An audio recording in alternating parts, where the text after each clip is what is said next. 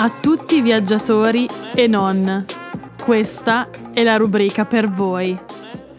Una valigia piena di esperienze folli, consigli di viaggio, persone meravigliose conosciute e tanto cibo provato. Parola d'ordine? Non smettere mai di esplorare. Check-in? Fatto. Trolley? Fatto. Passaporto? E via. Si vola.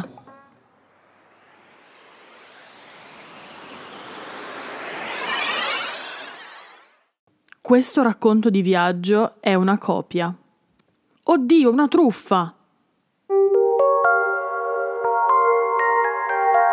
No, no, calmi tutti. Se hai ascoltato tutta la stagione 1 o solo la puntata Il viaggio con le amiche, conoscerai già questa storia. Ma dato che la trovo così divertente soprattutto molto attinente a questa rubrica della stagione 2, ho deciso di riproporla. Io, N, F e N, sempre per privacy, siamo a Mima in questo super atticone che praticamente ci hanno regalato. Una sera decidiamo di farci un asporto, dato che non avevamo voglia di cucinare, e al tempo Deliveroo, Just e altri non esistevano ancora. Quindi chiamiamo un kebabbaro a caso e ordiniamo tre kebab da far portare in hotel. Orario di arrivo mezzo ignoto e altro che la posizione di Deliveroo che praticamente ti dice che il corriere è sotto casa. E nel nostro caso, appunto, orario ignoto, poiché al telefono non si era capito molto bene.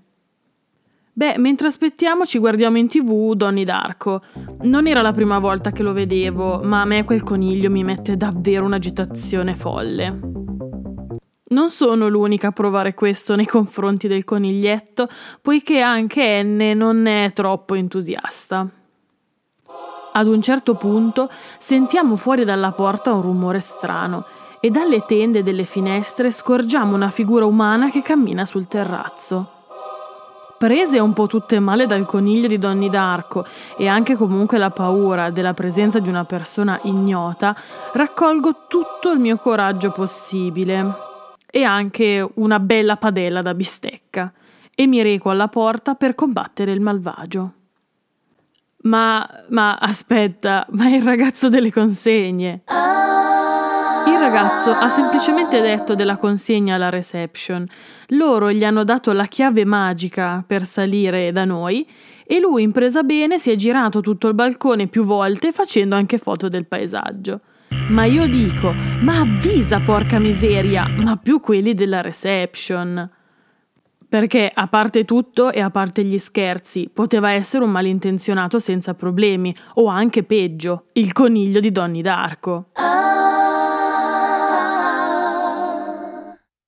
Ci consegna il kebab e ne approfitta per farsi fare un piccolo set fotografico e io mi diverto anche a farlo.